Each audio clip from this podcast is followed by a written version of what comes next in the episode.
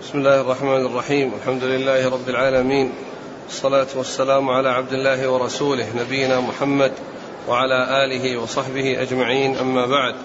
فيقول الإمام الحافظ أبو عبد الله بن ماجه القزويني رحمه الله تعالى، يقول في سننه في باب إنظار المعسر الحديث الأخير: قال حدثنا محمد بن بشار قال حدثنا أبو عامر قال حدثنا شعبة عن عبد الملك بن عمير قال: سمعت ربعي بن حراش يحدث عن حذيفة رضي الله عنه عن النبي صلى الله عليه وعلى آله وسلم أن رجلا مات فقيل له: ما عملت؟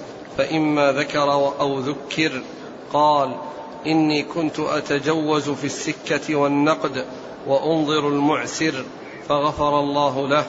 وقال أبو مسعود رضي الله عنه: أنا قد سمعت هذا من رسول الله صلى الله عليه وسلم.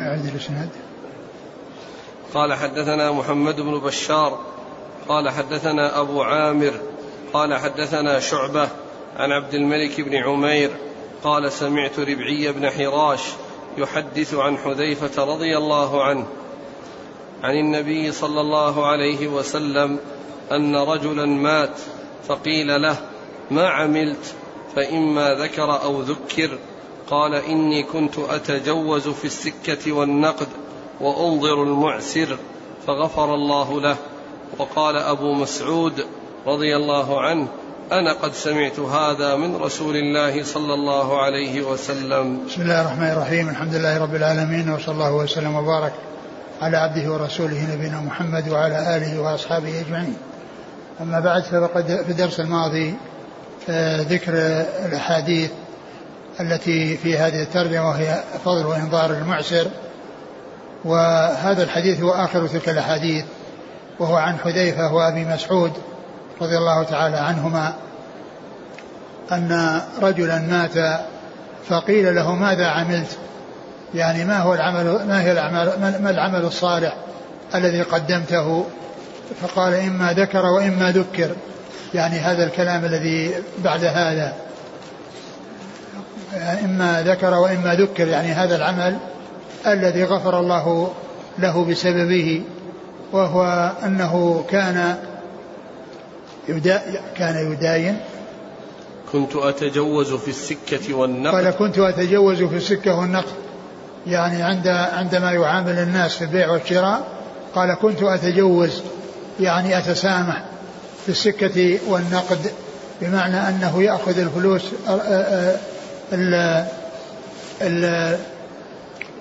الفلوس غير الرائجة، يعني بدل الرائجة، يعني يأخذ الفلوس التي هي يعني غير رائجة بدل أن يأخذ الرائجة. يتجوز في السكة والنقد، السكة المقصود بها النقود، لأنها تسك على وتضرب، فكان يتجوز، يأخذ يعني ما ليس برائج ولا يلتزم بأخذ الرائج. وقال: انظر المعسر، يعني أنه يحسن من جهتين، من جهة أنه يأخذ الشيء الذي هو دون ولا يلتزم بأخذ الشيء الذي هو أعلى الذي هو الرائج، وكذلك أيضا ينظر المعسر ولا يعني يشق عليه ولا يلح عليه بالأخذ أو بتقاضي حقه، وإنما ينظر من كان معسرا. فكان محسنا من هاتين الجهتين، من جهة كونه يتجاوز في السكة وكونه ينظر المعسر. نعم. قال حدثنا محمد بن بشار، هو الملقب بن دار، ثقة، أخرج أصحاب الكتب. عن أبي عامر، وهو العقدي، وهو ثقة، أخرج أصحاب الكتب. نعم. عن شعبة، هو بن حجاج، ثقة، أخرج أصحاب الكتب. عن عبد الملك بن عمير، وهو ثقة، أخرج أصحاب الكتب. نعم. عن ربعي بن حراش، ثقة، أخرج أصحاب الكتب. عن حذيفة رضي الله عنه، أخرج أصحاب الكتب. وأبو مسعود، وأبو أو حذيفة صحابي رضي الله عنه، الصحابة لا يقال فيهم ثقات، لأن الله وثقهم وعدلهم، فلا يحتاجون إلى توثيق الموثقين وتعديل المعدلين، ولهذا يكفي الواحد منهم أن, أن, أن يعرف بأنه صاحب النبي صلى الله عليه وسلم ولو لم يعرف اسمه، فإذا قيل عن رجل صاحب النبي صلى الله عليه وسلم يكفي، وإنما الجهالة تؤثر في غيرهم. فحذيفة رضي الله عنه صحابي أخرجه أصحاب الكتب، وأبو مسعود رقوة بن عمرو الأنصاري صحابي أخرجه أصحاب الكتب.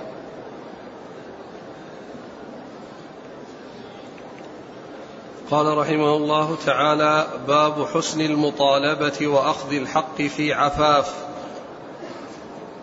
قال: حدثنا محمد بن خلف العسقلاني ومحمد بن يحيى قال: حدثنا ابن أبي مريم قال: حدثنا يحيى بن أيوب عن عبيد الله أبي جعفر عن نافع عن, عن ابن عمر وعائشة رضي الله عنهم أن رسول الله صلى الله عليه وسلم قال: من طالب حقا فليطلبه في عفاف، واف أو غير واف. نعم. قال: حدثنا محمد بن المؤمل بن الصباح القيسي قال: حدثنا محمد بن محبب القرشي قال: حدثنا سعيد بن السائب الطائفي عن عبد الله بن يامين عن أبي هريرة رضي الله عنه أن رسول الله صلى الله عليه وسلم قال لصاحب الحق: خذ حقك في عفاف، واف أو غير واف. ثم ذكر هذه الترجمة: باب حسن المطالبة وأخذ الحق, وأخذ الحق في عفاف. يعني حسن المطالبة يعني أن الإنسان الذي له حق يعني لا يشق على المطالب ويشق عليه ويلح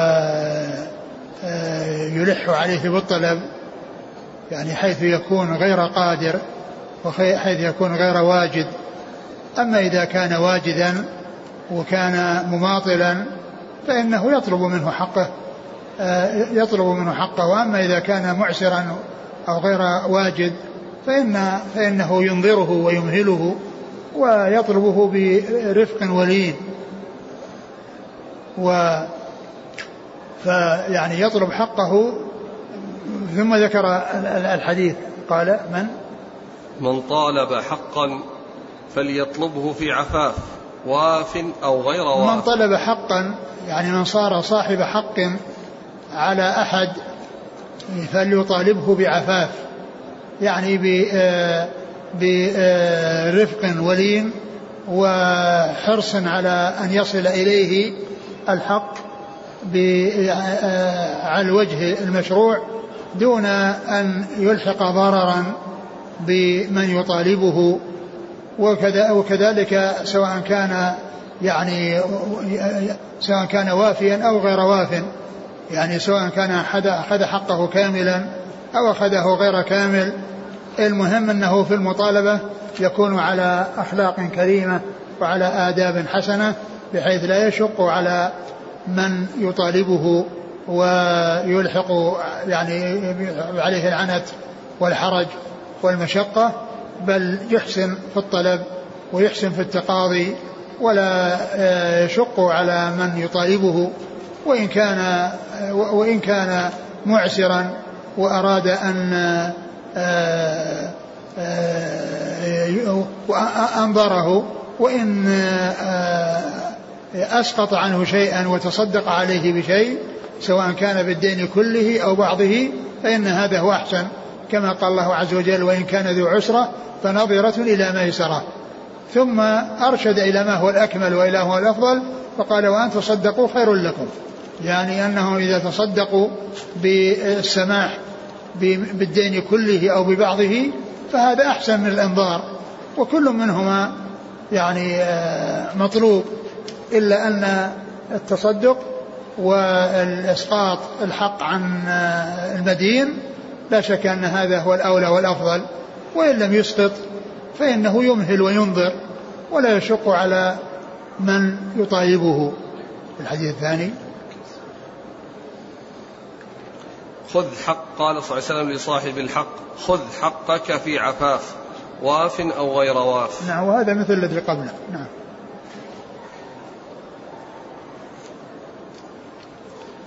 قال: حدثنا محمد بن خلف العسقلاني هو صدوق رجل النسائي وابن ماجه. نعم. ومحمد بن يحيى الذهلي ثقة أخرجه البخاري وأصحاب السنة. عن ابن أبي مريم وهو سعيد بن أبي مريم وهو ثقة أصحاب الكتب. نعم. عن يحيى بن أيوب وهو صدوق ربما أخطأ أخرجه نعم. أصحاب الكتب. نعم. عن عبيد الله بن أبي جعفر وهو ثقة أخرجه أصحاب الكتب. نعم. عن نافع عن ابن عمر وعائشة. نافع مولى بن عمر ثقة أخرجه أصحاب الكتب. نعم.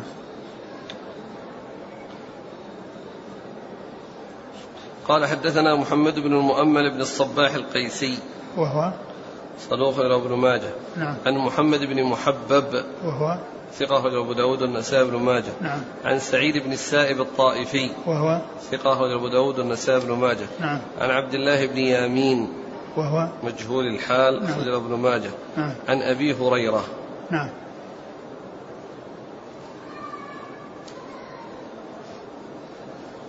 يحصل الله زيادة إيضاح في مسألة العفاف والطلب.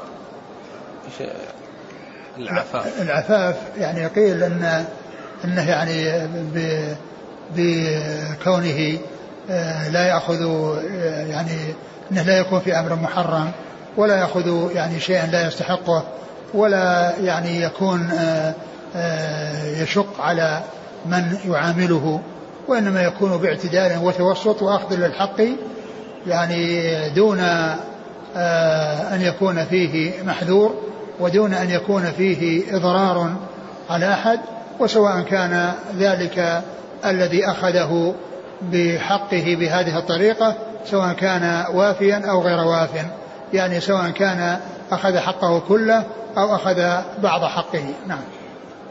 يدخل فيه عفة اللسان. نعم يدخل فيه عفة اللسان وكذلك عفة عفة اللسان وعفة اليد يعني كل هذا يدخل فيه. المسلم من سلم المسلمون من لسانه ويده. نعم.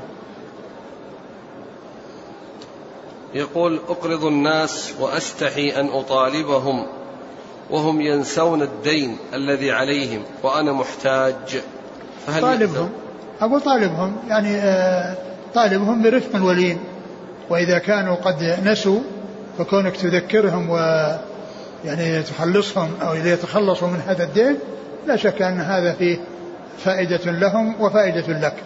فائدة لهم أن يسلموا من تبعة الدين وفائدة لك بأنك تستوفي يعني حقك.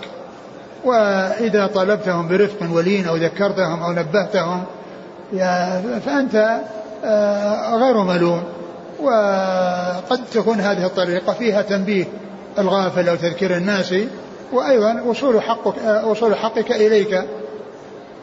وإذا كنت تريد أن تسامحهم ويعني تتجاوز عنهم فأخبرهم ب يعني بالذي تفعله من الإحسان إليهم سواء بكونك تسقط أو بكونك تطالبهم برفق ولين وكل ذلك من الإحسان.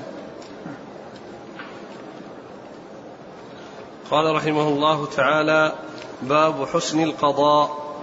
قال حدثنا أبو بكر بن أبي شيبة قال حدثنا شبابة حا قال وحدثنا محمد بن بشار قال حدثنا محمد بن جعفر قال حدثنا شعبة عن سلمة بن كهيل قال سمعت أبا سلمة بن عبد الرحمن يحدث عن أبي هريرة رضي الله عنه أنه قال قال رسول الله صلى الله عليه وسلم إن خيركم أو من خيركم أحاسنكم قضاء. ثم لما ذكر ما يتعلق بالدائن وأن كونه يطالب برفق وبلين وعدم مشقة وعدم إيذاء بالقول أو الفعل بعد ذلك أتى بما يتعلق بالمدين وأنه يقضي ما عليه من الدين على الوجه الذي ينبغي بأن لا يماطل يعني حيث يكون واجدا وإذا لم يكن واجدا فإنه يعتذر عن صاحب الدين ويطلب منه الإمهال و وإذا كان قادرا فإنه يسدد ويوفي الحق الذي عليه ويبادر إلى تخليص ذمته دون أن يكون عنده شيء من المماطلة أو شيء من عدم الحرص على التخلص من الدين وتبعته. ثم أورد هذا الحديث أن النبي صلى الله عليه وسلم قال إن أحسنكم أو من, من أحسنكم آه إن خيركم أو إن خيركم أو من خيركم أحاسنكم قضاء, يعني قضاء الذي هو أداء للحقوق التي عليهم, لأن الدائن يقال يقتضي والدائن يقضي, لأن هذا الدائن اقتضاء والمدين قضاء, يعني آه الصفة المحمودة في الدائن أن يحسن الاقتضاء أي المطالبة, والمحمودة في المدين أن يحسن القضاء بأن يعني لا يماطل وقد يقضي بما هو أحسن من الحق الذي عليه, كما مر في بعض الأحاديث أن النبي صلى الله عليه وسلم يعني كان يكون عليه سن يعني من الإبل فيعطي سنا أكبر, ويعني فيكون في القضاء يزيد في الشيء الذي عليه صلوات الله وسلامه وبركاته عليه. نعم. قال حدثنا أبو بكر بن أبي شيبة ثقة أخرج أصحاب الكتب إلى الترمذي. عن شبابة ابن سواع ثقة أخرج أصحاب الكتب. قال وحدثنا محمد بن بشار عن محمد بن جعفر. محمد بن جعفر هو لقب غندر ثقة أخرج أصحاب الكتب. عن شعبة عن سلمة بن كهيل ثقة أخرج أصحاب الكتب. عن أبي سلمة بن عبد الرحمن وهو ثقة أخرج أصحاب الكتب. عن أبي هريرة. نعم. قال حدثنا أبو بكر بن أبي شيبة قال حدثنا وكيع قال حدثنا إسماعيل بن إبراهيم بن ابن عبد الله بن أبي ربيعة المخزومي عن أبيه عن جده رضي الله عنه أن النبي صلى الله عليه وسلم استلف منه حين غزا حنينا ثلاثين أو أربعين ألفا, فلما قدم قضاها إياه, ثم قال له النبي صلى الله عليه وسلم بارك الله لك في أهلك ومالك, إنما جزاء السلف الوفاء والحمد. ثم ذكر هذا الحديث أن النبي صلى الله عليه وسلم استسلف ثلاثين أو أربعين ألفا حين غزا حنين ثلاثين أو أربعين ألفا حين غزا حنين, فلما قضاها إياه يعني ردها إليه ودعا له ودعا له وقال بارك الله لك في أهلك ومالك إنما جزاء إنما جزاء السلف إنما جزاء السلف الوفاء والحمد إنما جزاء السلف الوفاء والحمد. الوفاء الذي هو التسديد والقضاء والمبادرة إلى دفع الحق إلى مستحقه وعدم المماطلة, والحمد الذي هو الثناء الدعاء له وحمده وشكره على ما حصل منه من الإحسان, لأن النبي صلى الله عليه وسلم أعطاه وهذا المقصود به الوفاء, والحمد الذي هو كونه حمده وأثنى عليه وقال بارك الله لك, دعا له بارك الله لك في أهلك ومالك. فإن النبي صلى الله عليه وسلم يعني فعل هذا بحيث قال هذا القول الذي هو الذي هو حمد وثناء, ثم بين أن إنما جزاء السلف الحمد إنما جزاء السلف الوفاء والحمد, والحمد. قال حدثنا أبو بكر بن أبي شيبة عن وكيع وكيع بالجراح ثقة أخرج أصحاب الكتب.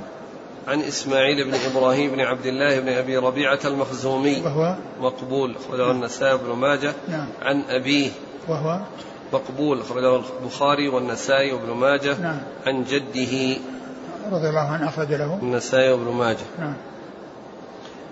هل يقال إذن هذا يعني ذكر وارد يدعى به عند قضاء الدين فيقال؟ يمكن. نعم, يعني بهذا أو بغيره, لأن قال الثناء والحمد, لأن هذا من من من من الثناء أو هذا من الحمد, ولكن كلمة الثناء والحمد هذا لفظ عام, الوفاء والحمد يعني كلمة الحمد يعني هذا لفظ عام, يعني معنى بهذا أو بغيره. يقول السائل إذا داينت أحد الناس ثم نسي وطالت المدة وأردت أن أسقط عنه, فهل أخبره بدينه وإسقاطي له أم لا يحتاج إلى إخبار؟ لا, أخبره أخبره قال رحمه الله تعالى: باب لصاحب الحق سلطان.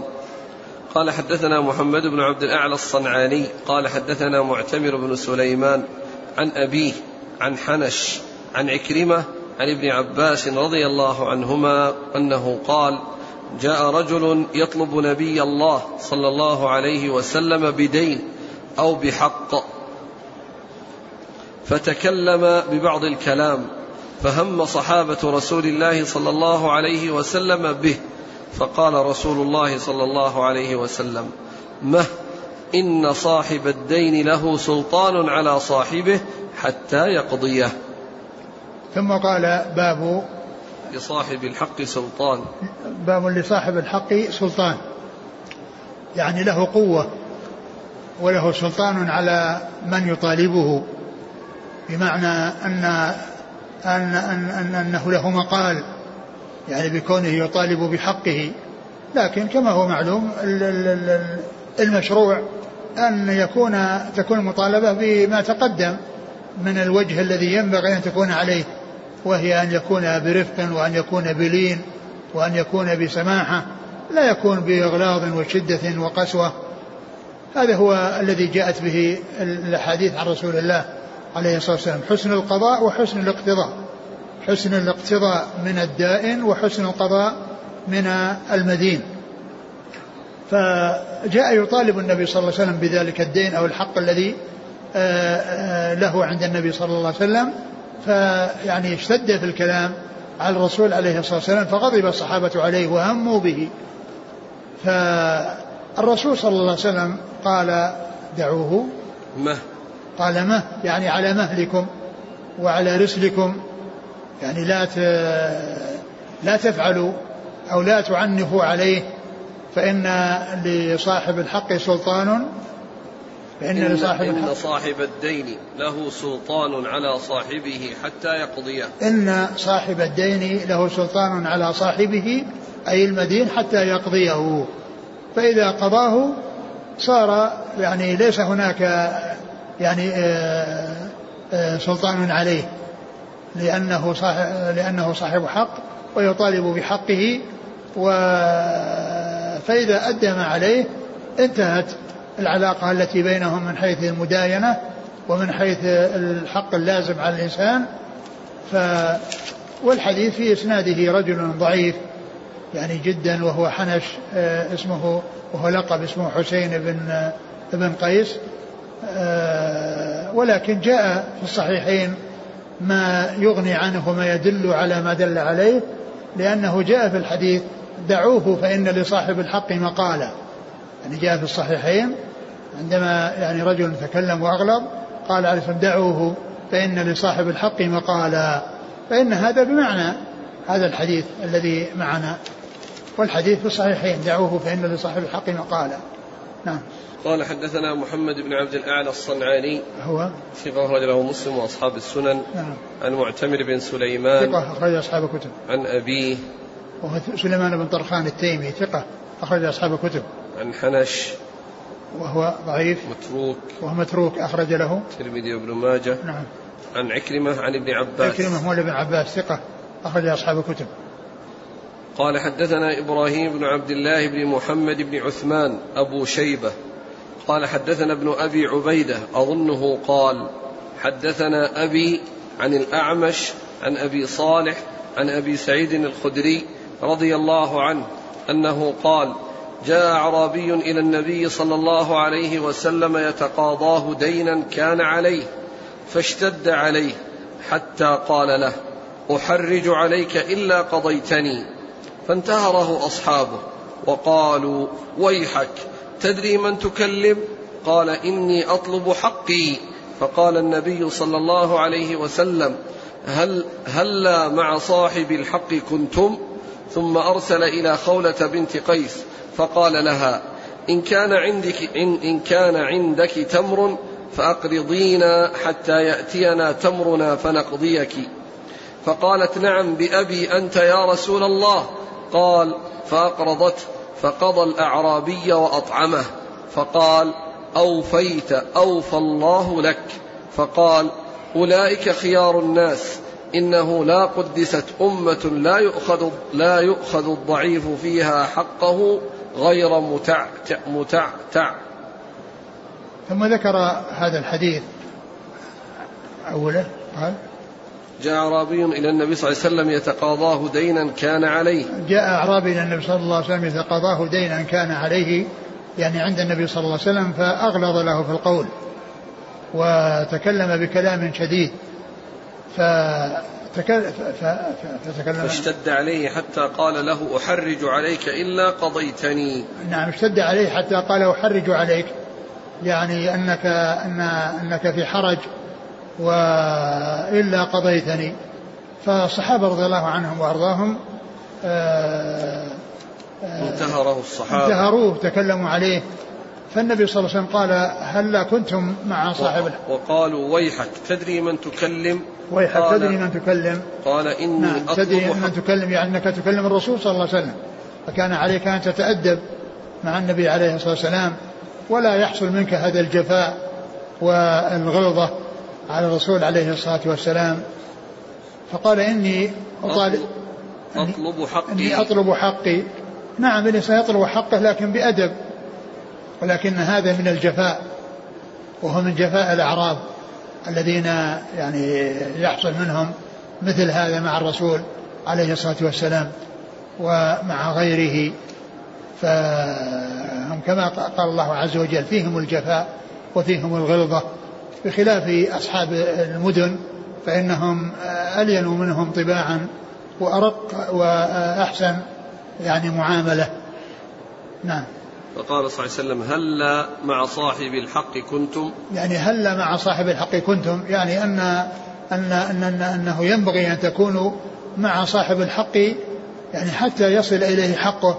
وهذا في توجيه يعني لهم بأن يكون حالهم أنهم يكونون مع صاحب الحق، ولكن كما هو معلوم لا بد من مراعاة حسن الأدب وحسن المعاملة وحسن الاقتضاء من صاحب الحق، بحيث لا يحصل منه قسوة ولا شدة، يعني إذا لم يكن آه الذي عليه الحق مستحقا لذلك.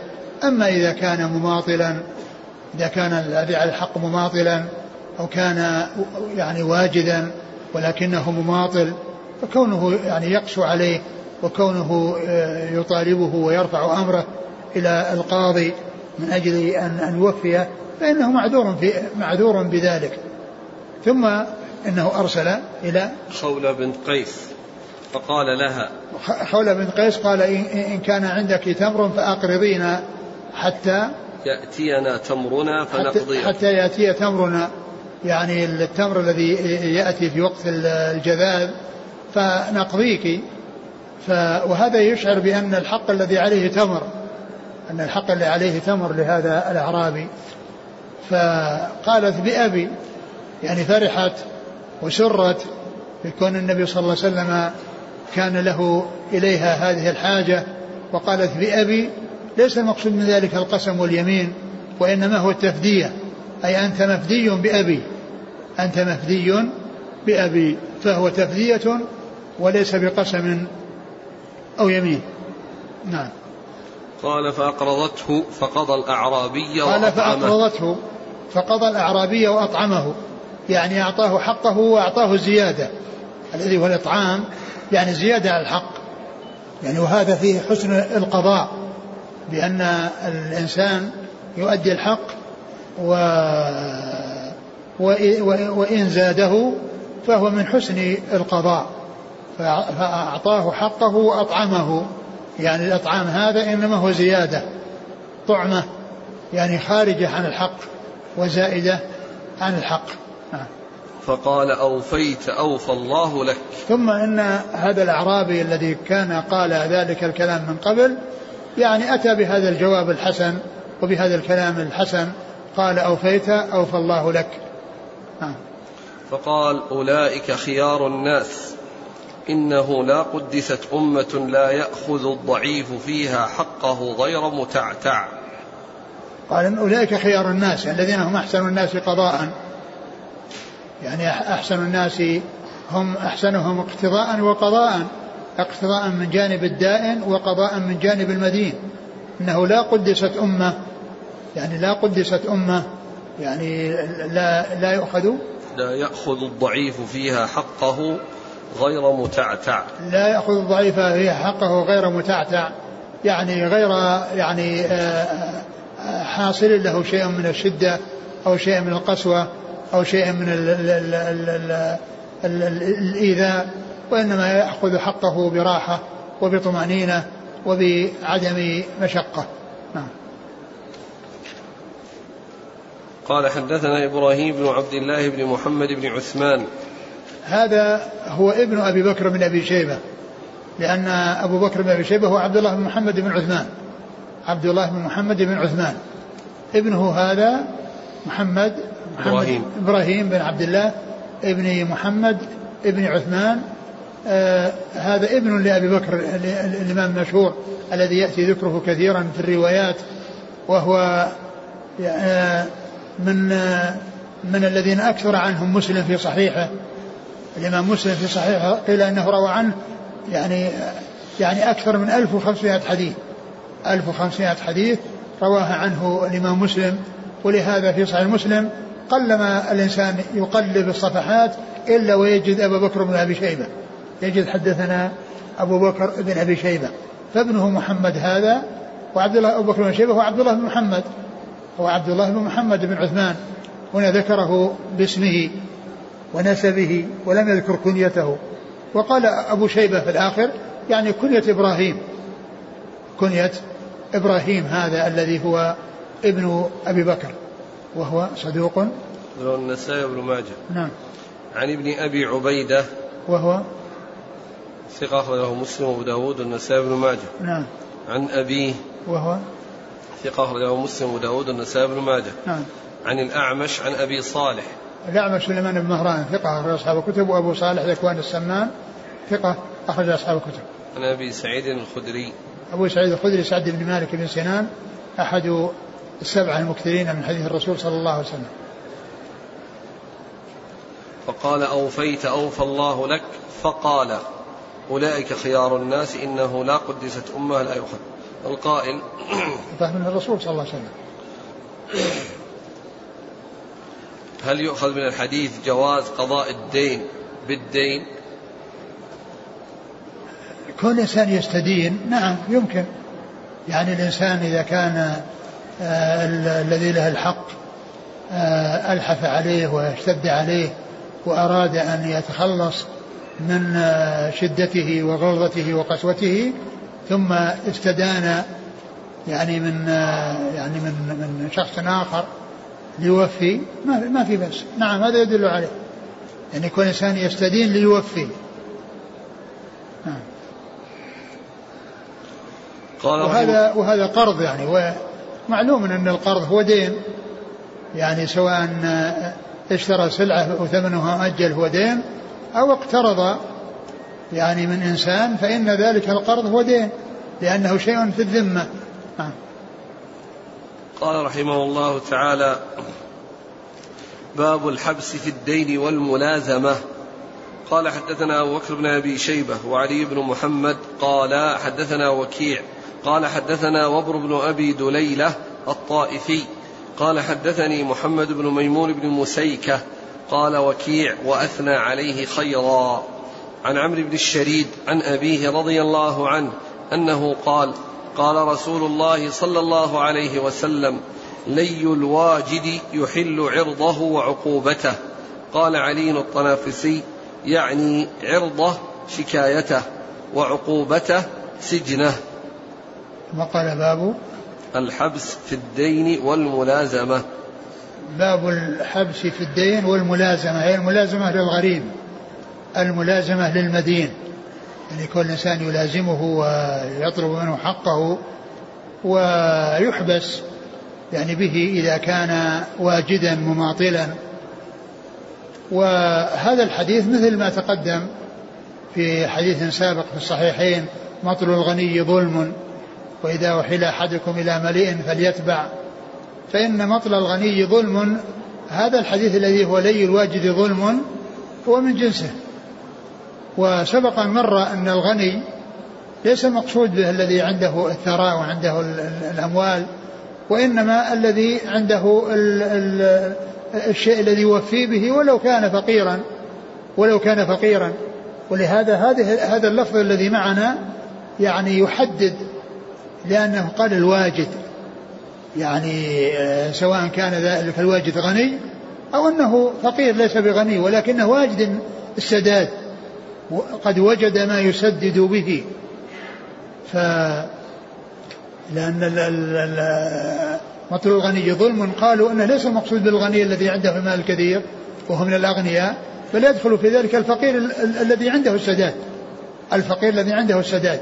وهذا اللفظ الذي معنا هو يطابق هذا المعنى المحدد الذي هو كونه يكون قادرا على السداد وإن لم يكن غنيا، لأنه قال اللي الواجد، اللي هو المطل، يعني كونه يتلكى ويمانع ويسوف ويؤخر مع أنه قادر على السداد. قال يحل، هو ظلم يحل عرضه وعقوبته، يحل عرضه وشكايته بأن يقول ظلمني ويتحدث فيه، وهذا ليس من الغيبة، لأن كل إنسان يعني يتكلم أو يذكر يعني شيء عن الذي عليه الحق أو الذي له الحق يقول أنه ظلمني أو أنه مطلني أو أنه كذا، وإن كان الذي الذي قيلت فيه يكره هذا لكنه ليس من الغيبة المحرمة، لأن هناك أنواع ذكرها العلماء مستثنات من الغيبة المحرمة، ومنها يعني مثل هذا. وكذلك عند القاضي كونه يتكلم فيه عند القاضي ويقول أنه يعني مطلني حقي، أو كذلك عند الاستشارة، يعني كون إنسان يستشار يبين الذي عليه ولا يقال إنه من الغيبة، مثل ما جاء أما معاوية فصعلوه كل أعمال له، وأما أبو جهم فلا يضع العصا عن عاتقه. إذن هذا من جملة الأشياء التي يجوز الإنسان أن يتكلم بها ولا يعتبر من الغيبة. قال يحل عرضه، يعني بأن يتكلم في عرضه فيقول ظلمني ويقول مطلني، وعقوبته يعني حبسه. نعم. قال حدثنا أبو بكر بن أبي شيبة وعلي بن محمد، علي بن محمد الطنافسي ثقة أخرج حديثه النسائي في مسند علي وابن ماجه، عن وكيع عن وبر بن أبي دليلة الطائفي وهو ثقة أخرج أبو داود والنسائي بن ماجه، نعم. عن محمد بن ميمون بن مسيكة وهو مقبول أخرج أبو داود والنسائي بن ماجه، قال نعم. وكيع وأثنى عليه خيرا. نعم، هذا يعني اللي هو تلميذه الذي روى عنه، يعني وكيع يعني يحكي عن شيخه الذي هو تلميذ ابن مسيكة هذا أنه أثنى عليه خيرا، يعني فهذا يعني تقوية له، تقوية وثناء على من التلميذ على شيخه عما يعرف عنه من الفضل وما يستحقه من المدح والثناء. نعم. عن, عن عمرو بن الشريد هو ثقة لأصحاب الكتب إلا الترمذي ففي الشمائل، وأبوه أخرج له أصحاب الكتب إلا الترمذي ففي الشمائل. نعم.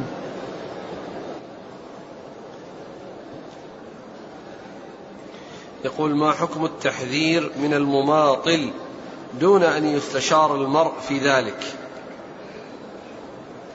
ما ينبغي الإنسان أنه يتكلم في أحد يعني بدون أن يستشار، يعني كون الإنسان يعني يروح يتكلم فيه يعني ويعلن ويتحدث بين الناس فلان كذا فلان كذا، ما ينبغي، لكن الاستشير يشير ويبين. هل معنى يحل عرضه أنه يتكلم فيه في المجالس وفي كل مكان، أم عند من يستطيع أن يرد حقه كالقاضي؟ معلوم أن, أن, أن, أن الكلام إنما هو في الكلام الذي يحصل منه فائدة، وإن حصل مناسبة وقال إن فلان مطلني أو فلان كذا آه لا بأس بذلك، لكن كونه يعني دائما وأبدا ما عنده حديث المجالس إلا فلان يتكلم في فلان، هذا ما ينبغي. قال حدثنا هدية بن عبد الوهاب قال حدثنا النضر بن شميل قال حدثنا الهرماس بن حبيب عن أبيه عن جده قال أتيت النبي صلى الله عليه وسلم بغريم لي فقال لي إلزمه، ثم مر بي آخر النهار فقال ما فعل أسيرك يا أخا بني تميم؟ ثم ذكر هذا الحديث أن أنه جاء النبي معه غريم وقال له إلزمه، ثم لما جاء في آخر النهار قال ما فعل أسيرك, ما فعل أسيرك يعني يعني ما الذي حصل، يعني هل حصل منه وفاء أو غير وفاء. هذا فيه ال ال الإرشاد إلى يعني يلزمه أو يلازمه. آه كون الحديث في إسناده ضعف، الحديث في إسناده ضعف، وكون الإنسان يعني لا يلازم، الإنسان يلازم غريمه وكونه يعني يسامحه وينظره، يعني هذا أولى من كونه يلازمه و يعني يشق عليه. نعم إذا كان مماطلا فله أن يعني يفعل الشيء الذي يصل به للوصول إلى حقه، أما إذا كان غير قادر فلا ينبغي المشقة عليه ولا يصلح أن يشق عليه وأن يؤذى وهو غير قادر وغير واجد على ما غير واجد ما يسدد به. نعم. قال حدثنا هدية بن عبد الوهاب هو صدوق ربما وهم، أخرج له ابن ماجه. نعم. عن النضر بن شميل ثقة أخرج أصحاب الكتب. عن الهرماس بن حبيب وهو مقبول. قال أبو حاتم شيخ أعرابي لم يروي عنه إلا النضر. نعم هذا مجهول. نعم قال له أبو داود بن ماجه. نعم عن أبيه وهو مجهول، قال أبو داود بن ماجه. نعم عن جده أخرج له أبو داود بن ماجه. نعم. قال حدثنا محمد بن يحيى ويحيى بن حكيم قال حدثنا عثمان بن عمر قال أنبأنا يونس بن يزيد عن الزهري عن عبد الله بن كعب بن مالك عن أبيه رضي الله عنه أنه تقاضى ابن أبي حدرد دينا له عليه في المسجد حتى ارتفعت أصواتهما حتى سمعه حتى سمعهما رسول الله صلى الله عليه وسلم وهو في بيته، فخرج إليهما فنادى كعبا فقال لبيك يا رسول الله، قال دع من دينك هذا، وأومأ بيده إلى الشطر فقال قد فعلت، قال قم فاقضه. ثم ذكر هذا الحديث عن كعب بن مالك رضي الله عنه أنه كان تقاضى يعني مع غريم له في المسجد، يعني طالبه بحقه، وهذا يدل على أن المطالبة بالحق أنها جائزة، ولكن الذي لا يجوز البيع والشراء، البيع والشراء لا يجوز في المساجد، لكن كل إنسان يوفي حقه. يعني إنسان يعني عليه دين ثم يلقى صاحب المسجد ويعطيه ويوفيه لا بأس بذلك، وكونه أيضا يتكلم معه يعني يطالبه, يطالبه بحقه أيضا لا بأس بذلك، لأن حديث كعب بن مالك هذا يدل عليه، لأن النبي صلى الله عليه وسلم يعني لما تقاضى كعب مع صاحبه وارتفعت أصواتهما النبي صلى الله عليه وسلم سمع كلامهما فخرج، وأشار إلى إلى كعب بإشارة تدل على أنه يحذف النصف، يعني بإشارة يعني تدل على حذف النصف، فرضي وقال للمدين قم فاقضه حقه، يعني ما دام أنها تصالح معه على أن يسقط يعني هذا وأن ما يبقى معه إلا النصف، فطلب منه أن يوفيه حقه ذلك الذي عليه. نعم. قال حدثنا محمد بن يحيى ويحيى بن حكيم، يحيى بن حكيم هو ثقة أخرج له أبو داود والنسائي بن ماجه. نعم. عن عثمان بن عمر ثقة أخرج أصحاب الكتب. عن يونس بن يزيد عن الزهري، يونس بن يزيد الأيلي ثقة أخرج أصحاب الكتب، والزهري محمد بن مسلم ابن عبيد الله ثقة أخرج أصحاب الكتب. عن عبد الله بن كعب بن مالك أخرج له ثقة أخرج له أصحاب الكتب إلا الترمذي. نعم. عن أبيه كعب مالك رضي الله عنه أخرج أصحاب الكتب. قال رحمه الله تعالى باب القرض. قال حدثنا محمد بن خلف العسقلاني قال حدثنا يعلى قال حدثنا سليمان بن يسير عن قيس بن رومي قال كان سليمان بن أذنان يقرض علقمة ألف درهم إلى عطائه، فلما خرج عطاؤه تقاضاها منه واشتد عليه فقضاه، فكأن علقمة غضب فمكث أشهرا ثم أتاه فقال: أقرضني ألف درهم إلى عطائي. قال: نعم وكرامة. يا أم عتبة، هلمي تلك الخريطة المختومة التي عندك. فجاءت بها فقال: أما والله إنها لدراهمك التي قضيتني، ما حركت منها درهما واحدا. قال: فلله أبوك، ما حملك على ما فعلت بي؟ قال: ما سمعت منك. قال: ما سمعت مني؟ قال: سمعتك تذكر عن ابن مسعود رضي الله عنه أن النبي صلى الله عليه وسلم قال: ما من مسلم يقرض مسلما قرضا مرتين إلا كان كصدقتها مرة. قال: كذلك أنبأني ابن مسعود. آه ثم ذكر آه باب, باب, الق... باب, نعم. باب القرض. القرض هو كون الإنسان يحسن إلى غيره بأن يعطيه آه ما يحتاج إليه، سواء نقود أو غير نقود. يعني مثل ما مر من حديث قريبا استقرض تمرا، طلب أن تقرضه تمرا، يعني فيكون الذي في الذمة هو الشيء الذي اقترضه، سواء كان نقودا معينة أو يعني سلع معينة، فإن ذلك إحسان وإرفاق، إحسان وإرفاق من المقرض للمقرض. ثم ذكر يعني يعني هذا الحديث الذي فيه أن منه كان سليمان بن أذنان يقرض علقمة. سليمان بن أذنان يقرض علقمة يقرض علقمة يعني صاحب مسعود ألف دينار ألف درهم ألف درهم إلى عطائه إلى عطائه إلى وقت الوقت الذي يكون فيه العطاء، الذي يكون لهم بيت المال، يعني يعني يكون معروفا في سنة في شهر من السنة أو في وقت معين معروف أنه وقت العطاء. فكان علقمة يقترض من سليمان هذا إلى ألف درهم إلى عطائه ثم يسدده. فلما جاء وقت العطاء طلب منه الوفاء وأشد اشتد عليه فأعطاه. ثم إنه علقمة جاء إليه مرة أخرى بعد أشهر يطلب منه أن يقرضه ألفا إلى العطاء، ففرح وسر يعني هذا الشخص المقرض أو الذي الذي يطلب منه الإقراض هو سليمان بن أذنان بن أذنان فقال نعم وسر بذلك. وقال يا أم عتبة أحضري الخريطة التي مختومة التي عندك، فأحضرتها وإذا هي نفس النقود التي تسلمها من علقمة، ما تحرك ما حرك فيها ساكنا وما غير فيها شيئا وإنما بقيت. فتعجب علقمة يعني كيف يعني بادر وكيف فرح يعني بهذا، مع أنه كان اشتد عليه عند السداد وطلب منه أن يوفيه، ولما وفاه ثم رجع إليه بعد أشهر يطلبه أن يقرضه مرة أخرى إلى إلى إلى إلى حين العطاء والخراج الذي يحصل له.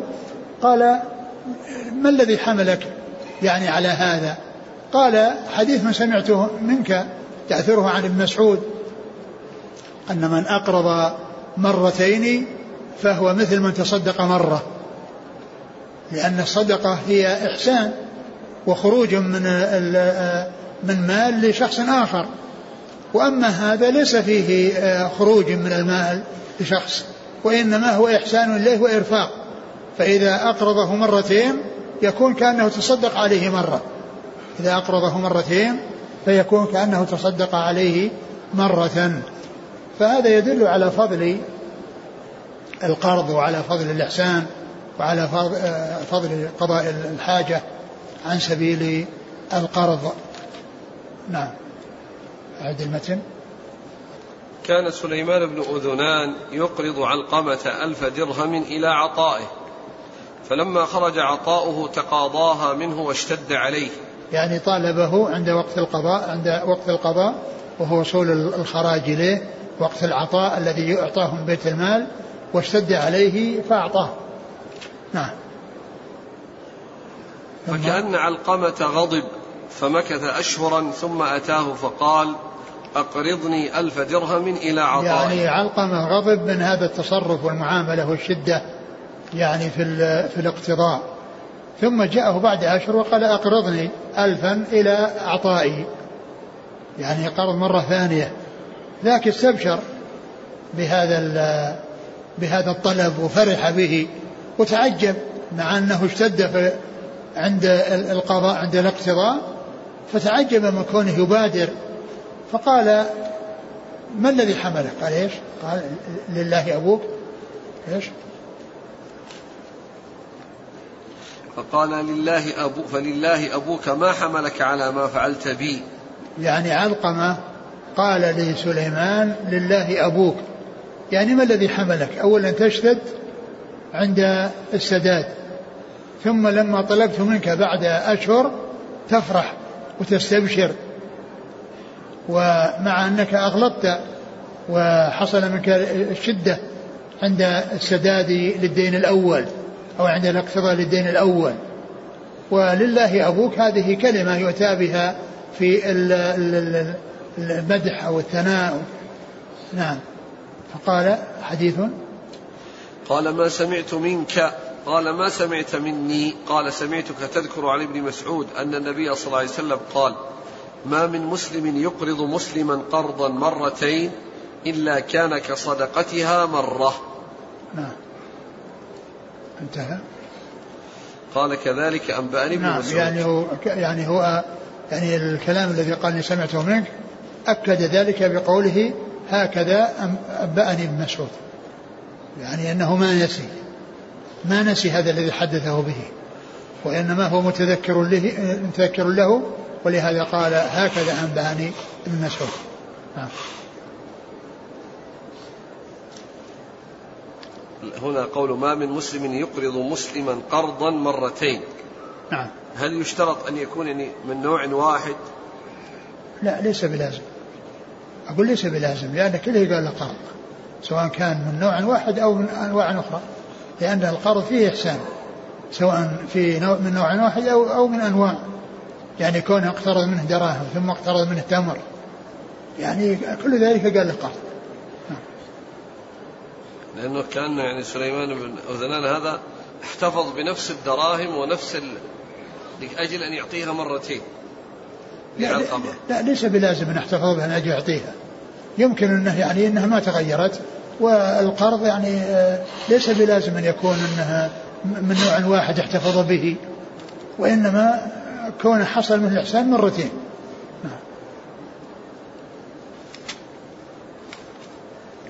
قال حدثنا محمد بن خلف العسقلاني هو صدوق هو النسائي بن ماجه عن يعلى يعلى بن عبيد طنافسي وهو ثقة رجل أصحاب الكتب. نعم. عن سليمان بن يسير وهو ضعيف رجل ابن ماجه. نعم. عن قيس بن رومي وهو مجهول رجل ابن ماجه. نعم. عن علقمة علقمة هو صاحب مسعود ثقة رجل أصحاب الكتب قريب ابن مسعود. نعم. عبد الله بن مسعود صحابي أخرج أصحاب الكتب. قال حدثنا عبيد الله بن عبد الكريم قال حدثنا هشام بن خالد قال حدثنا خالد بن يزيد حا قال وحدثنا أبو حاتم قال حدثنا هشام بن خالد قال حدثنا خالد بن يزيد بن أبي مالك عن أبيه عن أنس بن مالك رضي الله عنه أنه قال قال رسول الله صلى الله عليه وسلم رأيت ليلة أسري بي على باب الجنة مكتوبا الصدقة بعشر أمثالها والقرض بثمانية, بثمانية عشر، فقلت يا جبريل ما بال القرض أفضل من الصدقة؟ قال لأن السائل يسأل وعنده والمستقرض لا يستقرض إلا من حاجة. أعد الإسناد اللي قبل هذا اللي راح.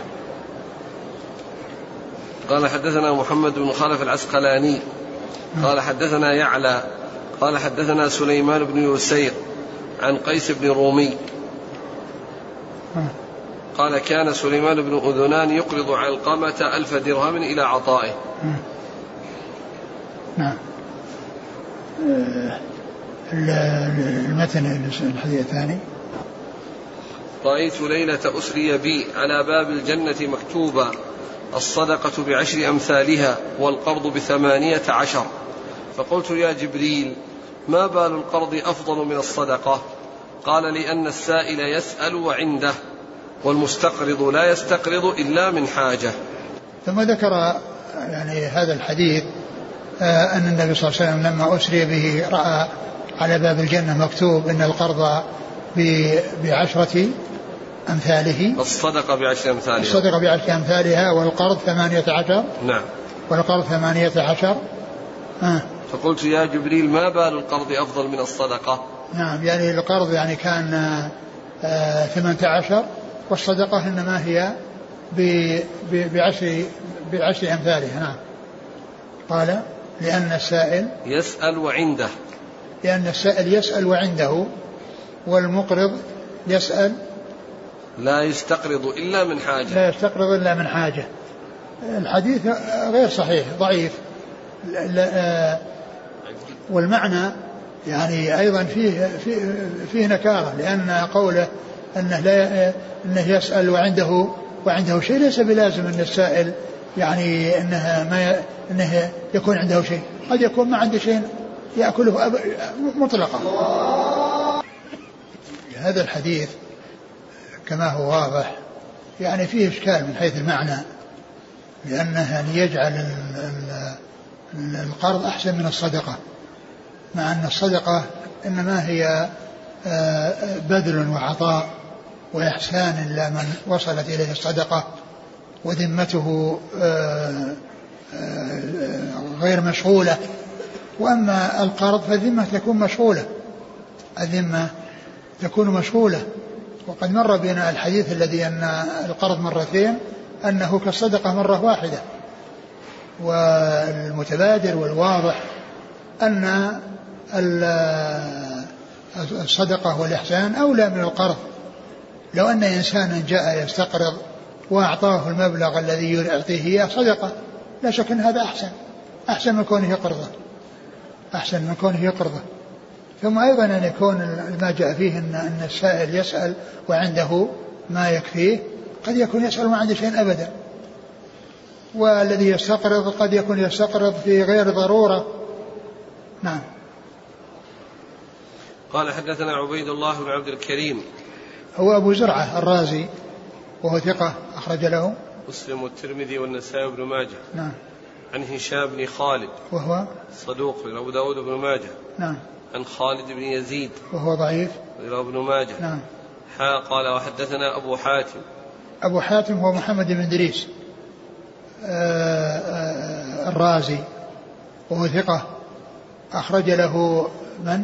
البخاري وأبو داود والنسائي بن ماجه في التفسير. ابن ماجه في التفسير يعني هنا جاء ذكره في السنن، لكنه جاء في يعني في أن أن هذا الطريق الثاني هذا أنها ليس يعني في في في كل النسخ، وإنما هو في بعضها، و ولهذا ما ليس له رواية. وقيل إنه من زيادات ابن قطان أبو الحسن القطان، لأن أبو الحسن القطان قد روى عن أبي حاتم الرازي، فيكون الطريق المحفوظة هي الطريق الأولى، والطريقة الثانية يمكن أن تكون من زيادات ابن قطان، ولهذا لم يذكر الرازي أنه من رجال ابن ماجه في السنن، وإنما من رجاله في التفسير. آه. عن هشام بن خالد عن خالد بن يزيد بن أبي مالك عن أبيه وهو صدوق الرموه مخرجه أبو داود والنسائي بن ماجه. نعم. عن أنس بن مالك. نعم. قال حدثنا هشام بن عمار قال حدثنا إسماعيل بن عياش قال حدثني عتبة بن حميد الضبي عن يحيى بن أبي إسحاق الهنائي قال سألت أنس بن مالك رضي الله عنه الرجل منا يقرض أخاه المال فيهدي له، قال قال رسول الله صلى الله عليه وسلم إذا أقرض أحدكم قرضا فأهدى له أو حمله على الدابة فلا يركبها ولا يقبله إلا أن يكون جرى بينه وبينه قبل ذلك. وهذا الحديث فيه أن الإنسان عندما يعني يقرض فإنه لا يجر نفعا إلى نفسه بسبب القرض. وقد أجمع المسلمون على أن كل قرض جر نفعا فهو ربا، كل قرض جر نفعا فهو ربا بإجماع المسلمين، فلا يعني يستفيد المقرض من المقرض، ولكنه عند السداد إذا أعطاه أو زاده فإن ذلك سائغ، وقد جاءت به السنة عن رسول الله عليه الصلاة والسلام. وكذلك إذا كان التهادي موجودا من قبل، يعني ما له علاقة بالقرض، وجد القرض ولا ما وجد، وإنما كانوا يتهادون قبل أن يحصل القرض، فلا بأس أن يكونوا على ما هم، لأن هذا ما جاء من أجل القرض، وإنما جاء من أجل الصداقة التي كانت بينهما، والتي يعني هم بناء عليها يعني يحصل الإهداء. أما إذا كان بسبب القرض وإنما جاء نتيجة للقرض، فهذا من قبيل القرض الذي يجر نفعا وهو غير جائز.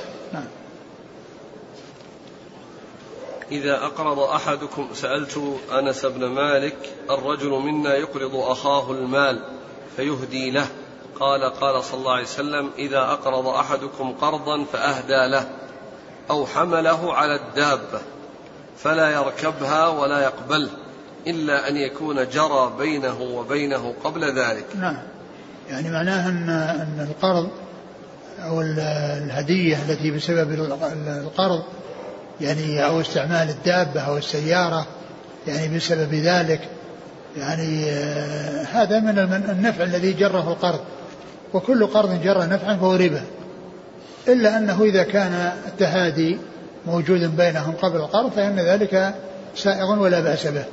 والحديث غير صحيح، ولكن المعنى وهو أن كل قرض جر نفعا فهو ربا، هذا بإجماع المسلمين.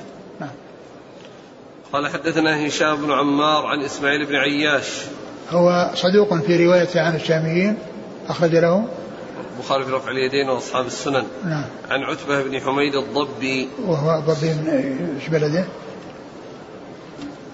ما ذكر؟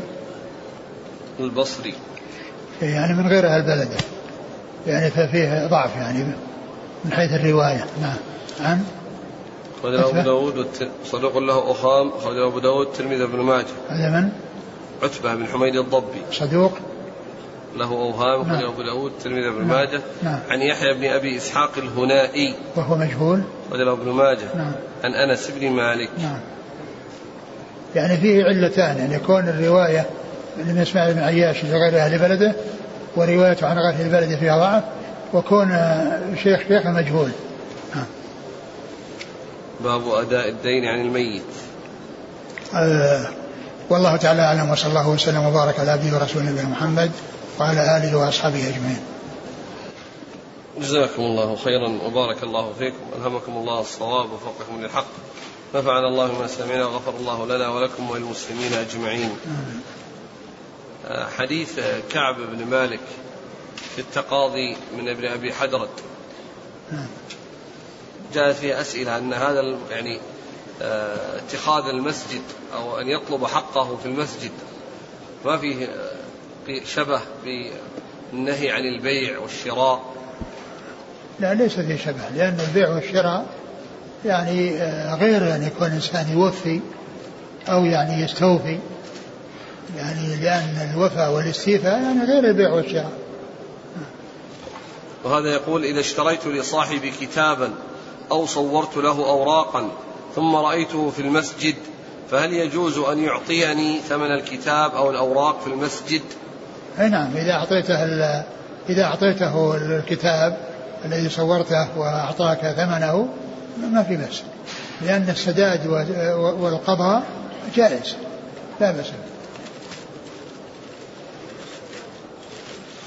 هل يجوز للوكيل أن يتجاوز عن بعض الديون عن موكله بدون علمه وإذنه، هو يريد بذلك الأجر له ولموكله؟ ليس له ذلك إلا إذا أذن له الموكل، ليس للوكيل يتصرف من التصرف إلا بإذن الموكل، لأنه وكيل في أخذ الحق وليس وكيلا في التصرف فيه بالإسقاط أو بالإحسان إلى أحد إلا بإذن صاحب الحق. يسأل يقول هل يدخل تحت قول النبي صلى الله عليه وسلم كل مصور في النار الذي يصور جسد الإنسان دون رأسه؟ الذي يبدو أن تصوير يعني شيء من جسد الإنسان دون رأسه أنه لا يؤثر، وإنما المحذور الشيء الذي يعني يكون فيه، أما لو صور رجله وصور يده ما يؤثر. يقول هل يشترط في كفالة اليتيم أن يتربى في بيت الكافل مع لا. العلم نعم. مع العلم بأنه ينفق عليه بكل ما يحتاج؟ ليس ليس ليس بلازم أن يكون تحت أنه في بيته، إذا كان فيه ناس يتامى يعني في جهة تقوم عليهم وهو تكفل بما يلزم لهم وأعطاه لهذه الجهة لا تنفق عليهم، هو يقال لكافل يتيم. جزاكم الله خيرا. سبحانك اللهم وبحمدك، أشهد أن لا إله إلا أنت، استغفرك.